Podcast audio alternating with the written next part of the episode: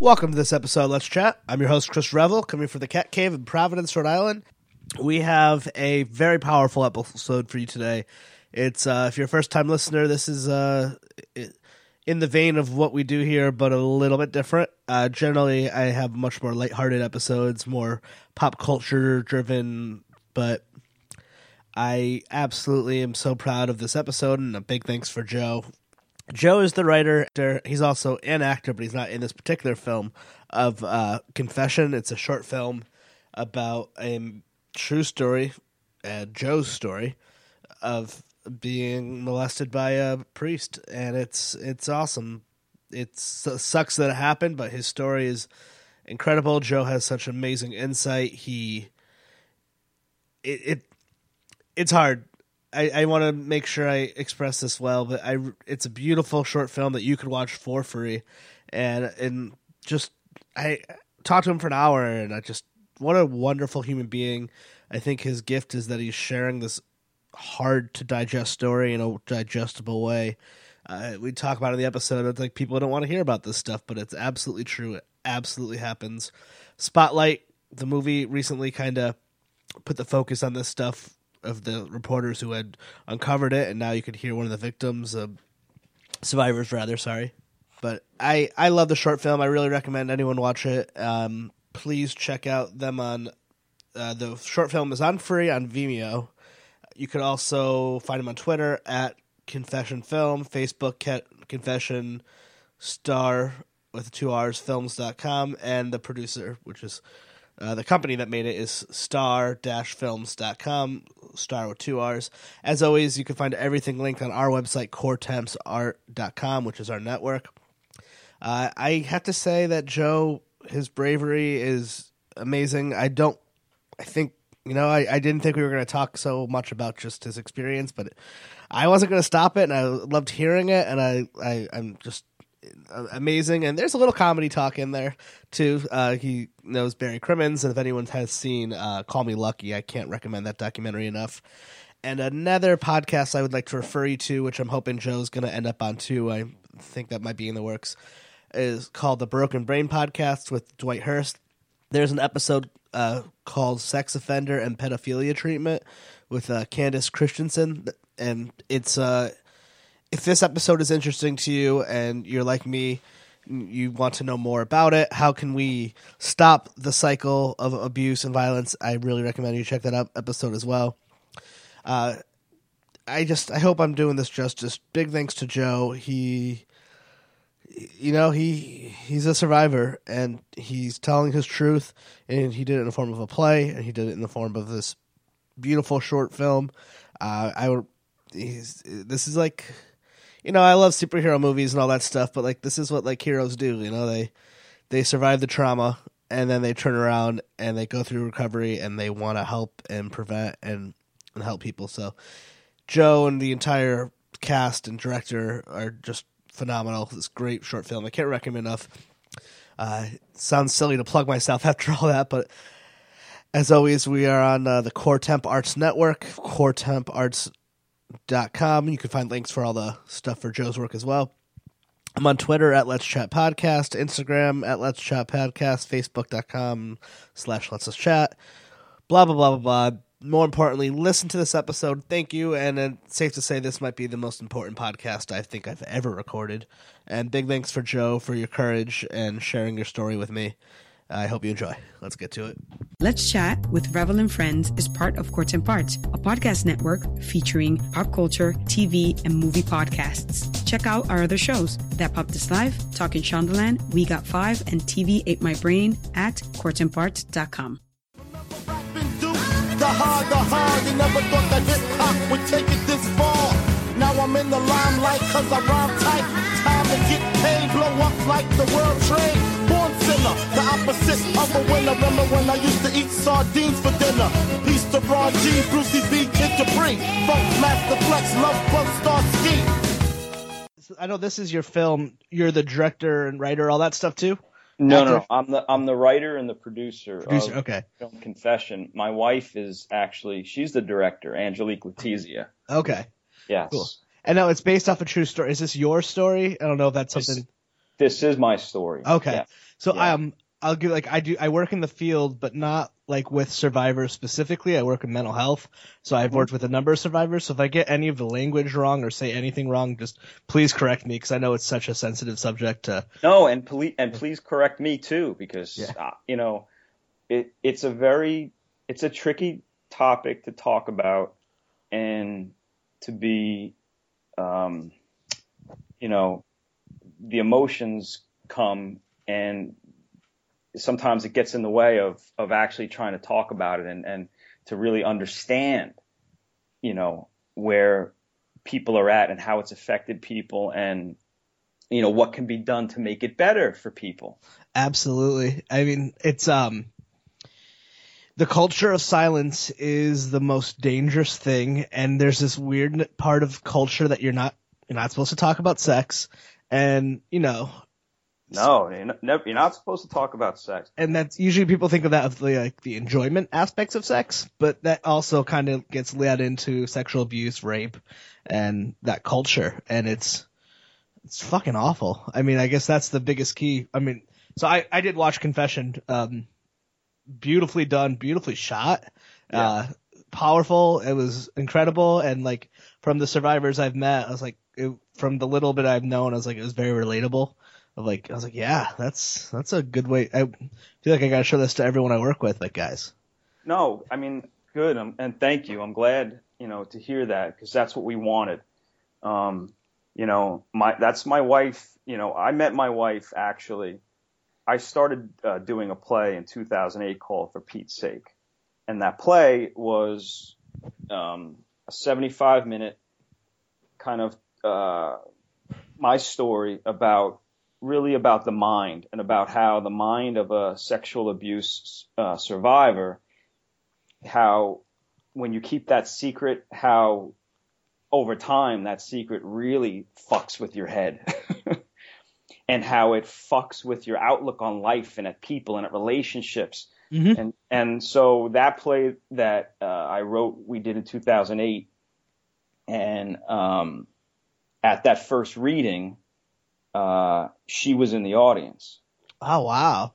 Yeah, and and and and after uh, after the the reading was done, and it was great, and it was it was I was on stage. It was me and like 13 of of my friends from acting class because I had all of these different characters in the play, and so there was 14 actors standing on the stage, and and it was the first time I shared my story in that publicly like that in front of 100 people, and um, you know, pretty, you know, the the play for Pete's sake has a lot of humor in it actually because I know I I knew I needed to have humor in it to be able to have to tell this story and to kind of have a message in 75 minutes that's not going to totally shut someone down and and because of the because of the content.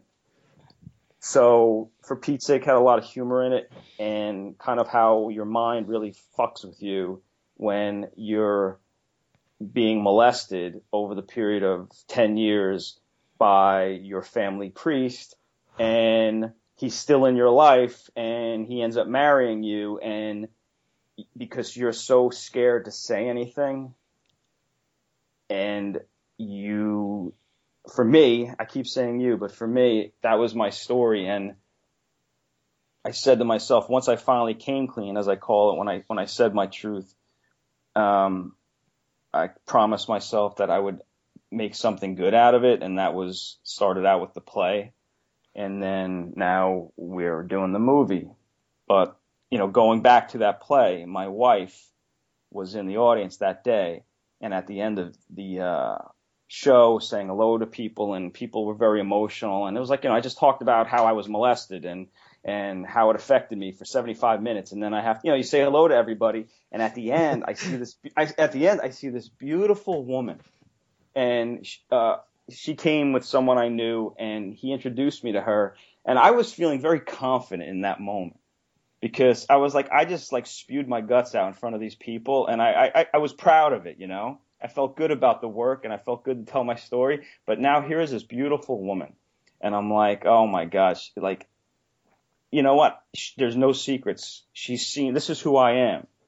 And we, we had a moment where we looked at each other and then you know, said hello, and I was like, for me, it was love at first sight, and it's amazing that after thinking you lose everything, that the first time I put this the play up or tell my story publicly, I meet someone who now I'm married to and that I'm expecting, uh, you know, a baby with.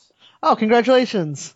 Thank you. That's awesome. Uh, and so, So I don't know where. I, I'm sorry if I took you around, but I needed to kind of like no, no. Oh God, this in terms of like my partner in this, you know, has been with me through this, and like I, it, which is great because over the over the course of over the course of doing the play and then now the movie, um, that she, she's you know she's a phenomenal director, and I trusted her with the material, and I didn't act in it. All I did was I wrote it and produced it with you know some other good friends. You know our producer Bilgan Turker and and Stephanie Taylor and Kristen Busalaki. I mean we we we wanted to make something a 15 minute film that could take you inside the mind of a child sexual abuse survivor and in 15 minutes pack as much into um, a story that at the end of it that you could have discussion, dialogue, understanding, um, in, um, maybe a sense of help or relief for someone, and and put it out there and, and, and put it out there for anybody to see and for anybody to maybe be able to relate to or understand or understand the person that they're with who's a sexual abuse survivor. Maybe they'll be able to understand, man, he could, he or she could get really moody sometimes or he or she, you know, uh, snaps at me or I don't know. It, it, it was, it was is an done. alcoholic or does a lot of uses drugs or uh, has flashbacks and you don't know why this weird trigger comes out of nowhere. why they're so Exactly. sensitive to this one subject that you can't figure out. Like everyone's going through their shit. People just give people a break. Well, I, I, I mean, that's that's the truth. I mean, for me, you know, and, therapy, therapy, therapy. Therapy's been a big. Oh big. God, yeah. I. I love my therapist. Well, she's fine as a person, but like I love going. It's the best. It's, It's it's just a much much needed thing to be able to just to clear the garbage out, you know, and you're paying them. yeah. And you know, I, I mean, I mean, I've had some therapists where I know like they were falling asleep, you know, during my, during therapy. But sometimes I'm pretty boring, or sometimes I'm droning on about the same thing. You know what? Therapists have a bad day too. Yeah. But uh, you know, but my my the therapists who have really worked for me have have really uh, been so vital and instrumental in in in, in getting me to a point where I could actually be talking with you about this. I mean, you got to put it to a theater. That's in a film. Yeah. And I like not only and so you have a harder promotion aspect of it because a you got to relive the whole story every time. Yes. so like, Yeah, but you know what? When when we were doing the play, I was acting in the play. mhm. And after a while, that was just like ridiculous because I was reliving the scene with my predator and where he, you know, drugs me and molests me. And we would do it in a way where you're not seeing anything. It's, it's all, you know, it's hinted at or it's, you know, just a subtle touch here or there. But doing that every night after a while, it Oh, was just like, you know, this enough enough of that. And so that's why for the movie, uh, I was able, you know, do, when we when I was doing the play, the last time we put it up in New York, uh, one of the actors in the play, Alfredo Diaz, I was in my head, I'm like thinking, when I write this script, he's gonna, I, I hope he, I'll ask him, I hope he'll say yes, but that's who I wanted to play me, and and when I see Confession, and when I see him, I, you know, I see not just me, I see like anyone who's like just dealing with some shitty secret and trying to like just just figure it out. Now so your story, if anyone has seen the movie Spotlight, which is a great kind of uh, view of the cover up of the Catholic Church, is that are you are you is your predator a part of that Catholic Church? Like it's part of that world, that that big scandal. Yeah, yeah, no. Okay, is- Spotlight Spotlight was like to, to sit in a theater and watch Spotlight with a packed theater of like 400 people and watch because I knew the story well enough. I mean, my abuse, I sued the Archdiocese of Newark, New Jersey in, in 2005. Good for you. And I know, you know, I know what it's like to go against the church. And it's like, the one thing is the abuse and, and that, but then there is dealing with the church, which at times is far worse than the abuse I dealt with. Can you dive into that? So, like, how did the members of your cherish and your family respond? If you're comfortable talking about that stuff. Oh yeah. Um. Well, when I first, you know, when I first told my secret to my uh, ex to my my ex-wife, um, I was married at the time. I was separated, and I was holding on to this secret of being abused, and um, my marriage was was broken up. I was my job was I was like in a dead end job, and emotionally I was a mess, and I also knew that uh, my predator was was grooming another young boy, and I had to watch that mature over a number of years, and I couldn't deny it any longer that he was going to do the same thing that he did to me, and I didn't have anything to lose. You know, my marriage was done. I was finished with my job in a sense, and I had nothing to lose. And uh, that's when I, because he was still part of my family. Like he was still oh around. He was still, you know, he was still part of my life. He was still part of many people's lives. So, you know, to say something like this publicly you better, you know, you got to be ready to stand up. You better be ready to take a lot of crap. And, but if it's true and in your heart, this is what happened, the right thing to do is to speak up and you stand by your words. And, you know, you do hope other people will come forward. I mean, that's one of the things because the less people that come forward, the tougher you have and the, and the less, um, action is taken against the predator priest. I mean, for me, it was just a total of four guys, and that wasn't enough in the eyes of the church. And so he was he was able to retire, and uh, you know, full benefits, everything, and he was able to kind of retire and go live in a, um, a retirement home for priests, which he wasn't supposed to be allowed to do as part of my uh, settlement agreement. But I later found out he was, and it's like you got to track them too because you can't trust the church to to to uh, follow up on what's going on with with with their uh, brothers as they call them. I mean, Spotlight really highlights that the church is just like almost a bigger institution than the government itself. Well, like, they, they, they, they are. They, they, were protected because yeah, they're, they're a religious institution, so they were protected. You know, not just legally, they're also protected just in terms of the you know, the reputation and the fear that people have.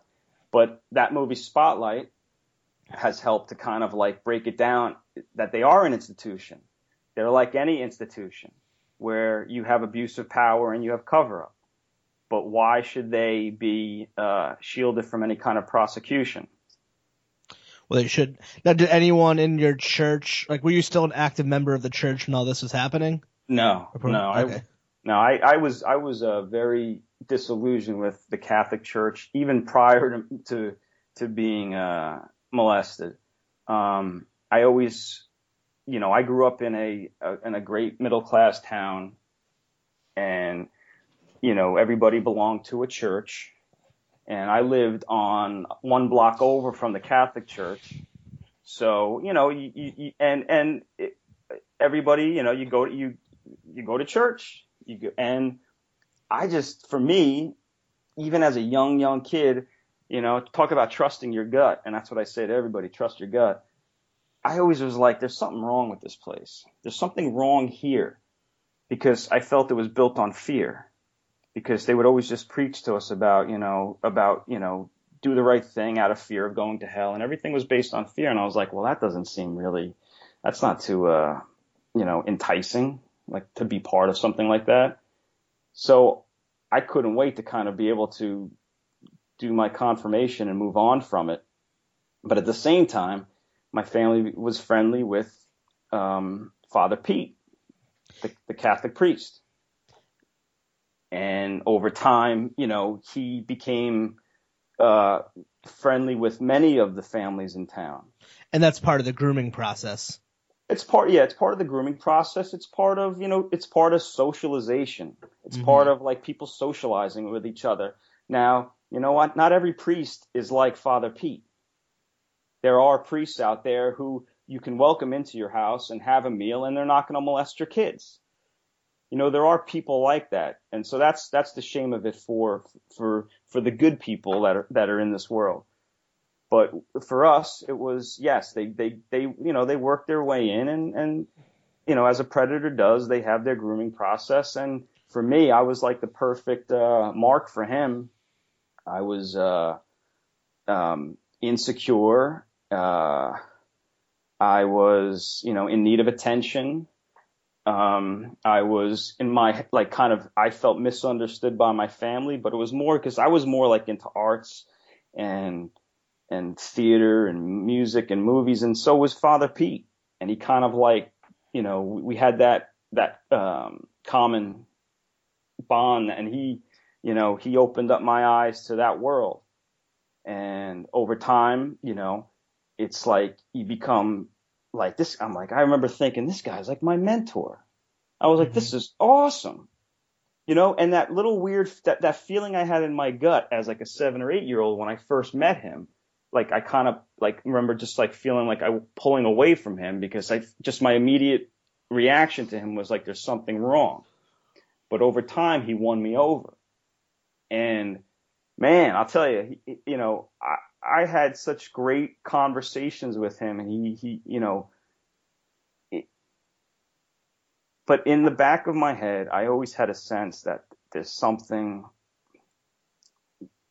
there's something not right this guy, you know, I'm, I can not be this great. mm-hmm. You know what I mean? Yeah, yeah. Because he made me feel that special. And and then you know when the abuse started to happen, uh, you know he would uh he would drug me, which was like I didn't even know what the hell was going on because you know he introduced me to drinking, he introduced me to wine. And you're under 21, I assume. Yeah, yes, yes. But it's like, and it's definitely, it's the, it's the, it's kind of the typical story that plays out now that you hear about, you know, the grooming process. You know, alcohol becomes involved or some kind of drug becomes involved because they need, you know, they need their mark to be, you know, sedated because, uh, I mean, that's a whole other topic about mm-hmm. the sickness that these that these well, gentlemen have. And the trust thing too, because you're under 21 and someone gives you alcohol, you're like, whoa, you really trust me. Oh, it's, it's no, it's great, it's cool. It's the be- it's what you want. Yes, and it's cool. And then like you know, and then you know he starts to introduce porn into the into the like you know throw a porn pornographic movie on, throw some porn on. And the thing with me is like I always thought I never was into porn and especially not now because of what it reminds me of. Mm-hmm. But like, I always just thought it was weird. yeah. But he was so he was so excited by. It. He was like a little kid. It's another thing. He was he, a lot of priests like this are very sexually immature. Yes. And they're giddy. And it's like, you know, when I started to, you know, get older into my teen years, he would always want to know like about me dating girls and if I was getting laid yet. And you and he would want to hear the details and I'd always kind of like totally like like change the subject because I, I because I was kind of sensing something was a little I just didn't feel comfortable. It's like I don't want to talk about sex with you. you know? I'll talk about like, you know, what plays or theater, but I don't want to talk about sex with with with with you. And he would you know, he would try to bring it in that direction and I'd be like, "Oh, here we go." I'm like, so it started, you know, conversations and social time started kind of as I got older, they started to go more in that direction. And, um, you know, it wasn't until he would, after we would drink a lot, he would give me aspirin. And as you see in the movie, there's that mm-hmm. scene. Here are the aspirin. And for a long time, I thought they were aspirin. And I was like, you know, I was like, I was like, I'd wake up the next morning. I'm like, shit, those are good aspirin because I wouldn't remember anything and I didn't have a headache and you're young, so like you're not yeah, even. So like now, now, yeah. no, now we're talking like 16, 17, 18 yeah. years old. We're talking like teenager, you know, which he wasn't for me. I don't think he's he wasn't into younger, younger mm-hmm. boys. he he liked the uh, the adolescent, the the 14, 15, 16, 17, and then 18 for him was like his kind of like that golden ticket number because 18 is legal. Mm-hmm. So is he? Uh, ident- would you would you say he identified as homosexual? Um, yes.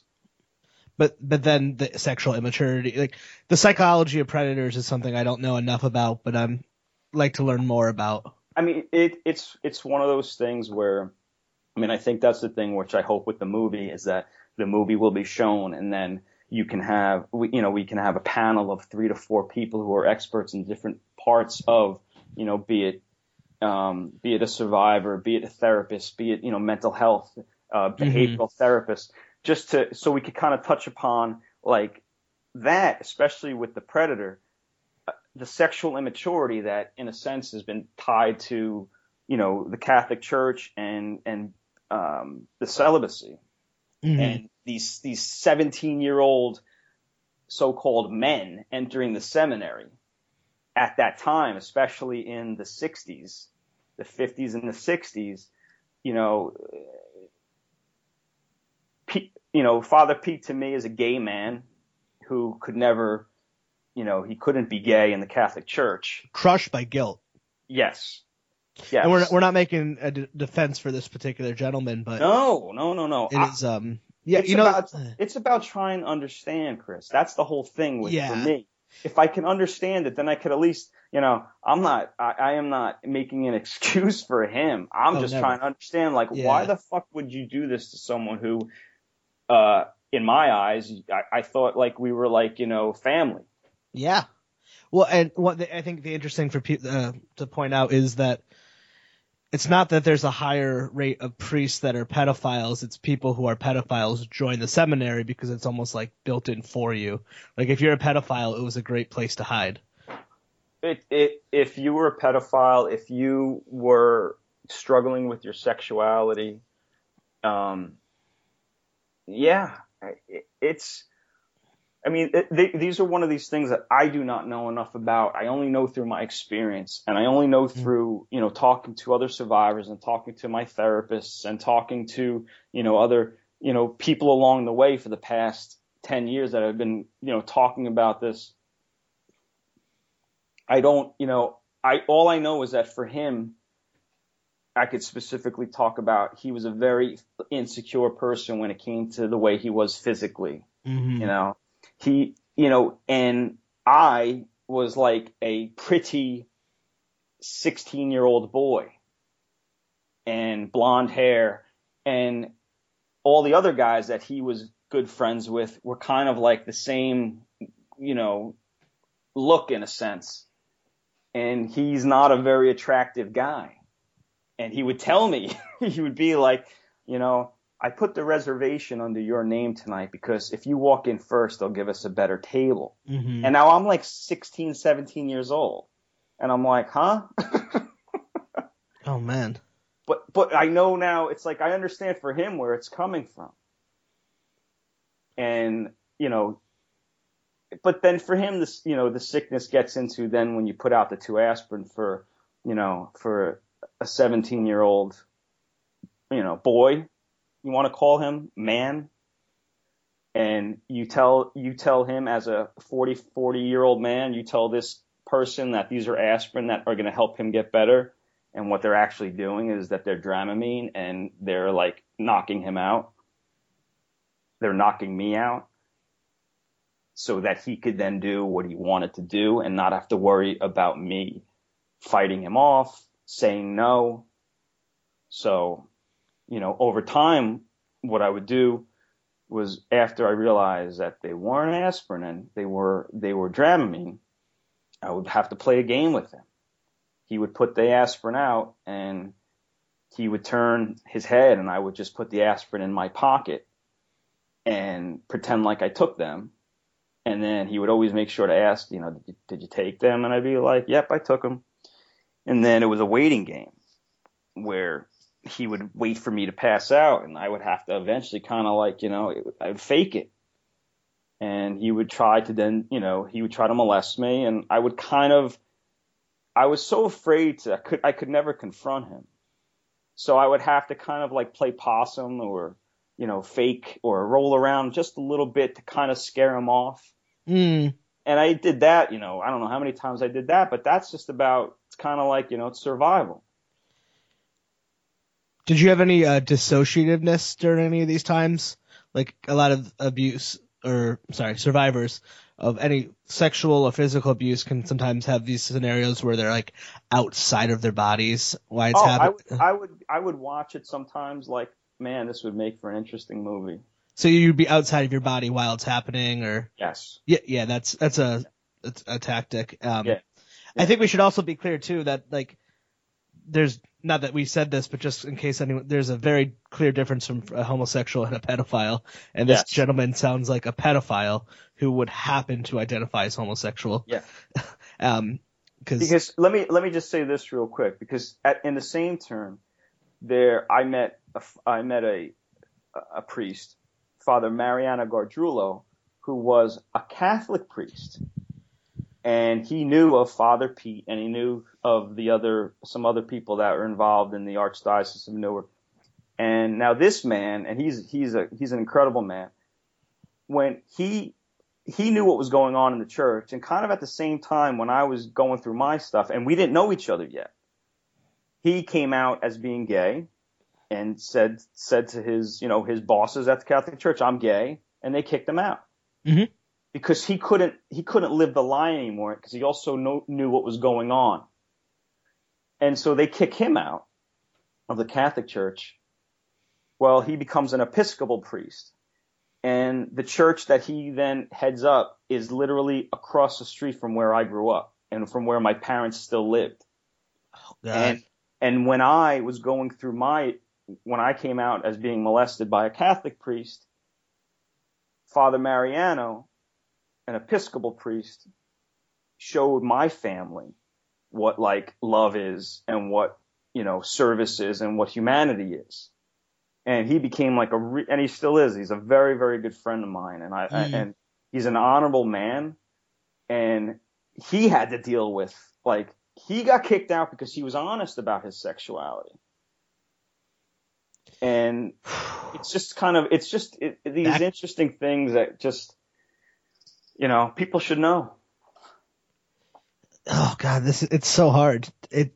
Um, did you have any family members or friends or like because when this happens sometimes when people good people sadly good people don't know how to handle it and they almost get mad at the victim you know what people you can Yeah. see this now with uh, Bill Cosby with victim blame uh, with the victim blaming and Yeah. now somehow it's your fault that their priest has been moved away even though they did the wrong thing Oh, I- oh, for sure. I mean, it's it's like, you know, there are people who there's a there's a line in the play. Uh, for Pete's sake, there's a line about, uh, you know, you fucked up the family photo albums because every family will have their photo albums with a, you know, the if they're a religious family, they'll have some kind of priest or some kind of religious figure, you know. So a priest. So you have a Catholic family, they have they have you know their photo albums from years and years and years, and they have Catholic priests. Now think about then I say, oh, Father Pete molested me. Now all these people have to go through their photo albums, and I've heard from many many people, good and bad, like oh I had you know I had to throw out my wedding pictures because he married us, you know, hmm. and some people were like, you know what, you know, good for you, and then there are some people who are disappointed because, you know, they it it it takes away for them something that means a lot to them and and and they have such a has a big part of their heart. And you know I don't I I I don't enjoy upsetting anyone but that's part of why I kept quiet because I didn't want to upset anybody. And that goes back to the culture. Of silence it's the you had to internalize all of this pain and then you do it for everybody. Yes. and it's i think what you guys did in confession um it just kind of illustrated what a survivor is going through up until and uh, without ruining the short film kind of gets to it has a great resolution. But i it yeah. Yeah, no, I, I think in the sen- in the sense that uh, it just to, speaking out and speaking up, it's so hard. It's so it's it's so hard. and there's not sadly a network of people who are like look at Bill Cosby. There are Cosby defenders to this day. Look at the Catholic Church. Look at anytime like a woman is raped. Look at our legal system. It is just not set up for the for for survivors. Well, the legal system, and this is something that you you, you should have on someone reach out to sol uh, reform.com or Marci Hamilton to talk about the statute of limitations reform that needs to be, you know, the, how they need to be changed across this country in terms of if someone if someone sexually assaults you or if someone assaults you, if somebody drugs you, should they, you know, should that window of time that someone could come forward to uh, complain Should it be two years? Should it be five years? Should it be 10 years? Should it be 20 years? Should it just be open indefinitely? Where if you, if you did something like that to someone 20 years ago, should that person still be able to come forward and be like, this happened to me, prove it in court, have your day in court, and then deal with it? Or, or should there be like, an, right, an expiration date on these crimes? And, you, and it's strange because sometimes people, uh, look at so Father P and like I'm gonna say Bill Cosby, Woody Allen. These are like two of those people are, are famous. They did well, an awful thing. Well, now the Woody Allen thing, this that's that's a tough. That's still a gray area though for many. Yeah, I don't know a ton about that, but he married his stepdaughter. Right. I think you focus on you focus on a Bill Cosby where you have yeah. over fifty women. Yeah, or Bill Cosby. So, but then or uh, God, for your example, Father Pete, he actually did something wrong. You live with the guilt, and then he got rewarded by being in a retirement home for priests. We'll never see a jail cell. So it's almost like these sick sociopathic people who have these. It's like. Well, they protect themselves. They I get mean, rewarded. Um, they get they get rewarded, but that's kind of like why you know people still need to speak out. Because, that's exactly why, because we need to yeah. like. Yeah. yeah. And it's tough for people because after some time, it's like, all right, like especially you know with Spotlight, and people are like, all right, like can we move on to something else now? You know, could we move on to to another topic? Because this this sexual abuse stuff is like, you know, it's tough it's to hear. I, I assume you must have watched Call Me Lucky because I know. Uh, uh, well, yeah, that there's that great line from Barry Crimmins, which I want to ask you about how because he obviously is a fan of your film. Oh yes, please. Um, but he's like, if I can live through it, you can you can listen to it. And yeah. I I've used that quote in my work a lot because I work um for a behavioral health company. I work with a lot of people with mental health, so I had to build up like the tolerance. You know, I can kind of hear anything nowadays and be okay, but you know, it's emotional. But there's people you can't talk about certain things, and they think it's be. And it, I'm not blaming people. It's no one's fault for that way. But if you can't talk about sexual abuse, you can't talk about rape, you can't talk about this, then it's going to continue to happen. We need to be able to have a conversation, understand that it's hard to hear, but people actually go through it. And when you silence them by going, "Oh, I can't talk about it," you're actually part of the problem. Yeah, and I, and that's and that's a tough thing for people to understand. But I think so we're, I, I, think we're getting there because think about in the past ten years. I mean, from when I first you know spoke publicly about what happened to me to now, I'm like, you know, I, I do believe people have a greater understanding. They understand why people, you know, keep quiet for so long. That understanding is getting out there, but it's still, it's like, it still needs to be talked about. It's still need, we still need to, because there are people out there who are still in denial and there are people out there that are predators and there are people out there that will abuse again. And, you know, the more we do talk about it, you reach that one person somewhere who, you know, has their kid in some kind of, you know, school or, you know, after school program or something, and maybe somehow it clicks in, you know, that's a little weird or that's mm-hmm. a little mm-hmm. strange, then that's the point of it. And you know what? Yeah, it sucks to hear about it, but it's going on. So, you know, it's not going to stop. Yeah. So we can't stop talking about it. And anytime these things break, like the Penn State thing, I remember reading that intently. Like Joe, is it Joe Paterno was the was the coach? He was the predator. No, no, no. Jerry Sandusky. Sandusky was, was a predator. I yes. want to make sure I get this right. Yes, yes. Yeah, for every Sandusky, there's a Paterno. There's someone covering it up. The president. There are stories where uh, Sandusky was showering with little boys, and, and the entire community knew about it. he had gotten caught several times, and people are like, "Oh, you know, it's just whatever," and it. No one, no, Ugh. no one, no one wants this. st- You know what? No one wants this stuff to be true, because then if it is true, It could what it does, what it does, what it does is it it taints so much, like so many people's good memories of things. Mhm. You know, and it's like that's the, like the thing with Cosby. Like I I loved Bill Cosby. I mean, I love his humor. I loved I, I loved his TV show. Um, I love the way he would tell a story, and then it's like, can you separate like you know art from someone's behavior? And hard. I don't I don't know. I don't know, but it's kind of like but what he's done what as a human being, you know, what he's done, I mean, that is like it's it's such me- a dis- it's, it's such a disappointment and it's such a disappointment that it's taken this many women to come forward. Oh, and it's not even the first. So I had read about this a lot too, and it wasn't the first time. It, like it's been brought up many and many times, and just It's been brought up many, many times, And- but he's a he's he's a listen, he's a he's a big he's a big big guy to take down. And has he even technically been taken down? No. I mean, I know. I mean, and then think of all the people he's hired.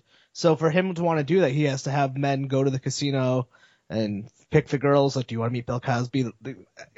We don't need to get into that, it's- that you know that's that's when you get into kind of like obviously like the mind of a predator and like the drive and and what feeds them and and the lengths that they'll go to to you know to to get what they want.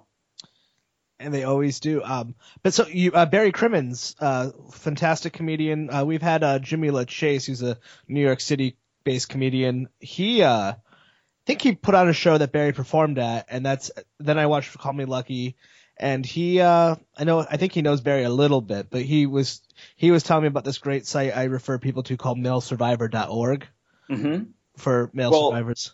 Barry Barry is uh Barry Crimmins. I I and I told him this. I didn't know who he was until I saw Call Me Lucky. Same here. And then when I saw Call Me Lucky, I tried to watch everything that he did to realize, you know, because it was like, okay, he's a survivor, but but when I when I to see, I mean, he is such a smart man, and he's got such balls, and he's got such bravery, and he's so like, and and it's one man. He he we had him when we had the first screening of Confession in January we reached out to him and we asked him and he came and he did like 15 minutes. And now he, that was a tough job. He did like 15 minutes of, you know, stand up. Okay. Before a movie about a, a guy getting molested. oh my God, Okay. that's beautiful. Okay, now now let me now that is like talk about a tough room. And but he was so gracious and I was laughing my ass off. I was in the back. I was laughing my ass off because I thought everything he was saying was funny. But the audience, you know, he had a tough time, uh, but in the end he wins them over because he's his message is so clear and he's become like you know he's become a friend i consider him a friend and we've talked a few times since then and exchanged messages and he's been such a huge like supporter of the film and getting the film out there. I mean this is a 15 minute film that we're just putting out there online for free for anybody to see you know because we believe in the message and what it says. And he's been great about it. But to watch what he in that film and call me lucky to watch what he did on his own one man to testify in front of Congress and to take AOL down in the sense to do, you know, to, to pretty much like make AOL realize to do the humane thing and to shut these, you know, chat rooms that were filled with a bunch of predators and molesters. And the way he takes them down and the way he, it, it, it's just, everybody needs to see this. If they haven't seen Call Me Lucky, they need to see this documentary. It's on Netflix. It made me cry. Just- well, it was it- so great. It I made loved it. me it made me cry, but it made me so inspired. Yeah, yeah, no, it, absolutely. Like I felt like I could change the world after I watched it. Well, and and it's like that's the thing when I see some when I see that film, I'm like, here's one guy, you know, doing his thing. He's not part of any groups, any advocacy groups or anything like that. He's one guy who's doing this thing and, and also, you know, he's got a job to do. He's a, he's a stand-up comedian, political satirist. He's got, you know, he's got he's got his work to do. And now this documentary has opened him to, you know, the world of advocacy and, and sexual abuse advocacy, where it's almost like this guy has been doing this for years. And he's been doing this for years on his own with no social media, with no like, you know, Twitters and like, you know, pictures and, and sharing this. And that's why I look at him, you know, and, you know, there are lots of great organizations out there and great advocacy groups out there and people doing great things. But I look at someone like him, I look at someone like Barry Crimmins and I'm like, that to me is the real deal. That's what it's about. Because these organizations and these groups, what happens is they get big and they kind of, for me, they may lose sight of why they're doing what they're doing because then it becomes about raising money, becomes about uh, administration costs, it becomes about, you know, it takes away from what it should be about. And so that's why, like a guy like Barry, for me, it was like when I saw that documentary, I'm like, that's who I admire, and that's like gives me faith in humanity. I, I just I'm I, I love stand up. I'm just thinking of Barry Crimmins doing a stand up Oh. set before your film. It's like Oh man, there's a small Venn diagram of people who would want to see your film and that at the same time, and I'm totally one of them. Like that's so brilliant. well, there were some people there who were like, it, who got it, and it's. I, I'm thinking about it now, and we we saw uh, me, my wife, and Bilgan, the other our other producer. The three of us went to see Barry do stand up at Levity Live in um in Nyack a couple weeks ago. So we got to see him and uh, see him do his thing. And when he does his thing, and especially what's going on with politics and his take on it, you know, people people need to go see him and to kind of be enlightened.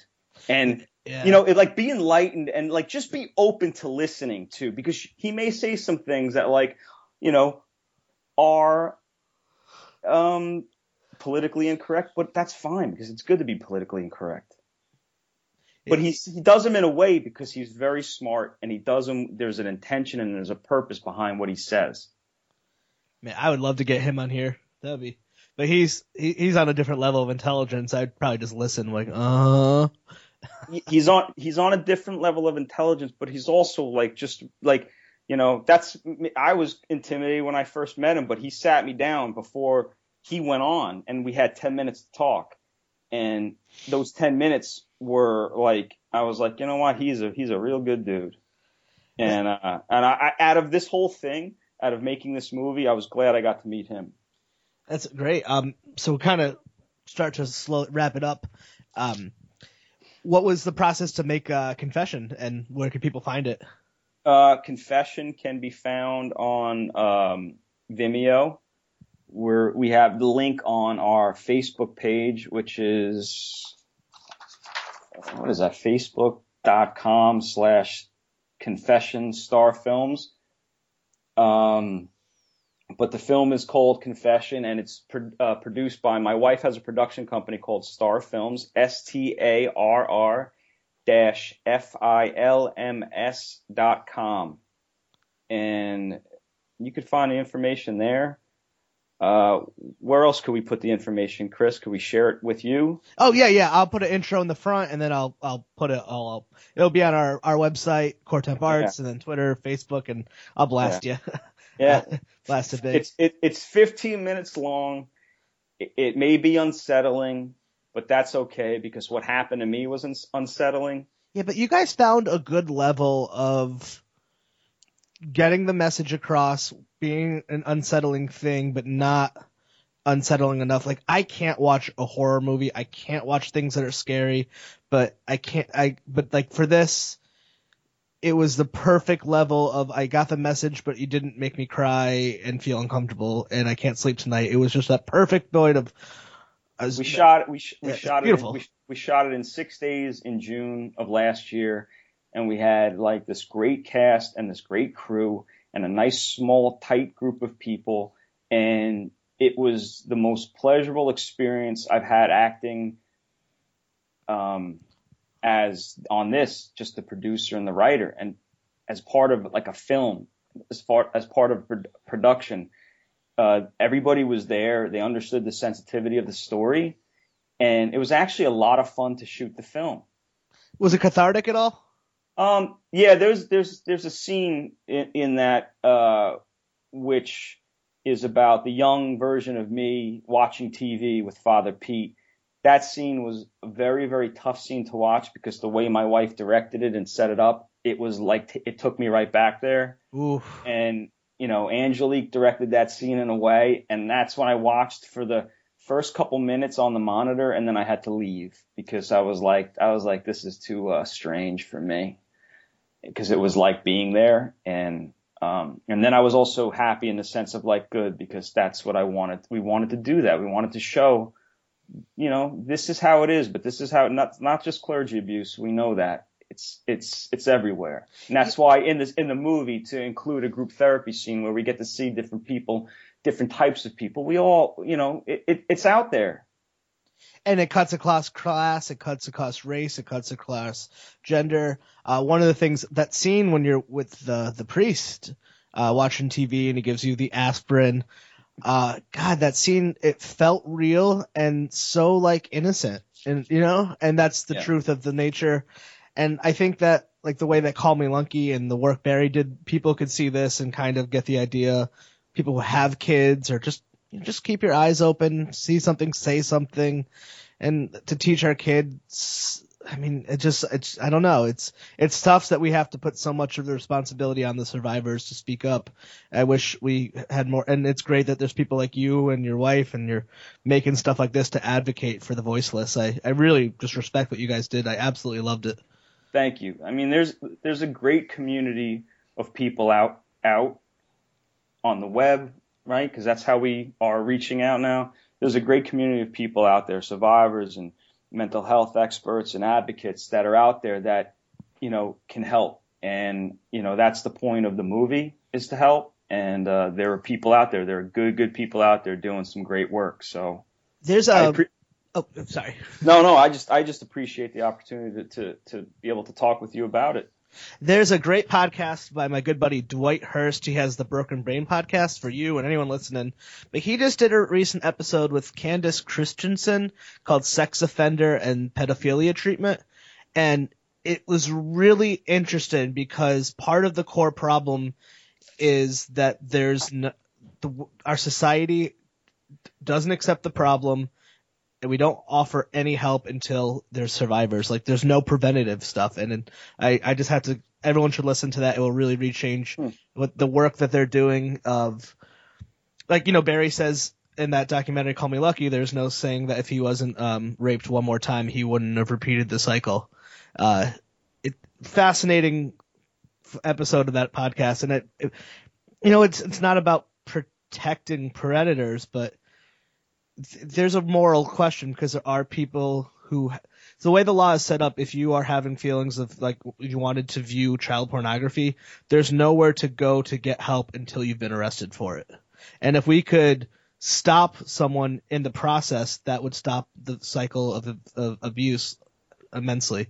That's i'll get off my soapbox but it's really just a beautiful podcast. I wish it's fascinating No, that's that's that's a good perspective because you know what? The more we do understand about the different perspectives and the different, you know, where people are coming from, it, you know, I it's just it's just a chance to be human to each other and to like, you know, understand each other. And yes, there are bad people and there are good people. But Yeah. the bad, you know, but the bad people are bad for a reason. Yep. Maybe we could figure that out. and there's some people are just like they say, you know, Batman. Some men just want to watch the world burn, and there are some people who have traumatic experiences and aren't able to get the help, and then it affects every, it bleeds out. Just terrible. Um, was the, I had one last thing. Yeah, I forgot what I was gonna say. Um, well, thank you uh, so much for doing this. thanks again for the opportunity. And if there's anybody out there that, you know, they need help, there's help out there. And uh, please say something. Don't hold it in. Excellent. Well, have a good uh, rest of your night, and uh, uh, take. I'll, I'll I'll I'll be in touch. Let you know when it goes up, and I'll promote the heck out of it. Awesome. Thank you so much, man. Have a good night. Thank you. All right, bye. Did you know that listening to Let's Chat with Revel and Friends can improve your memory, problem solving skills, and ward off Alzheimer's? Hello, everyone. This is Dwight Hurst from the Broken Brain Podcast. It's a weekly podcast about mental health, psychology, and psychotherapy. And unlike the spurious claims I just made about listening to this show, we actually try to talk about things that are researched and just true. If you believed the things I just said about Let's Chat with Revel and Friends, it probably would come true. That's called the placebo effect. My own experience has been that when I talk to Chris or listen to his show, I always walk away feeling like a little bit better, a little bit smarter, and like the world is a little bit better place to be. Anecdotal evidence that all my claims are true. So tuck yourself in and sit on back and listen to a great episode right now of Let's Chat with Revel and Friends. Take it away, Chris.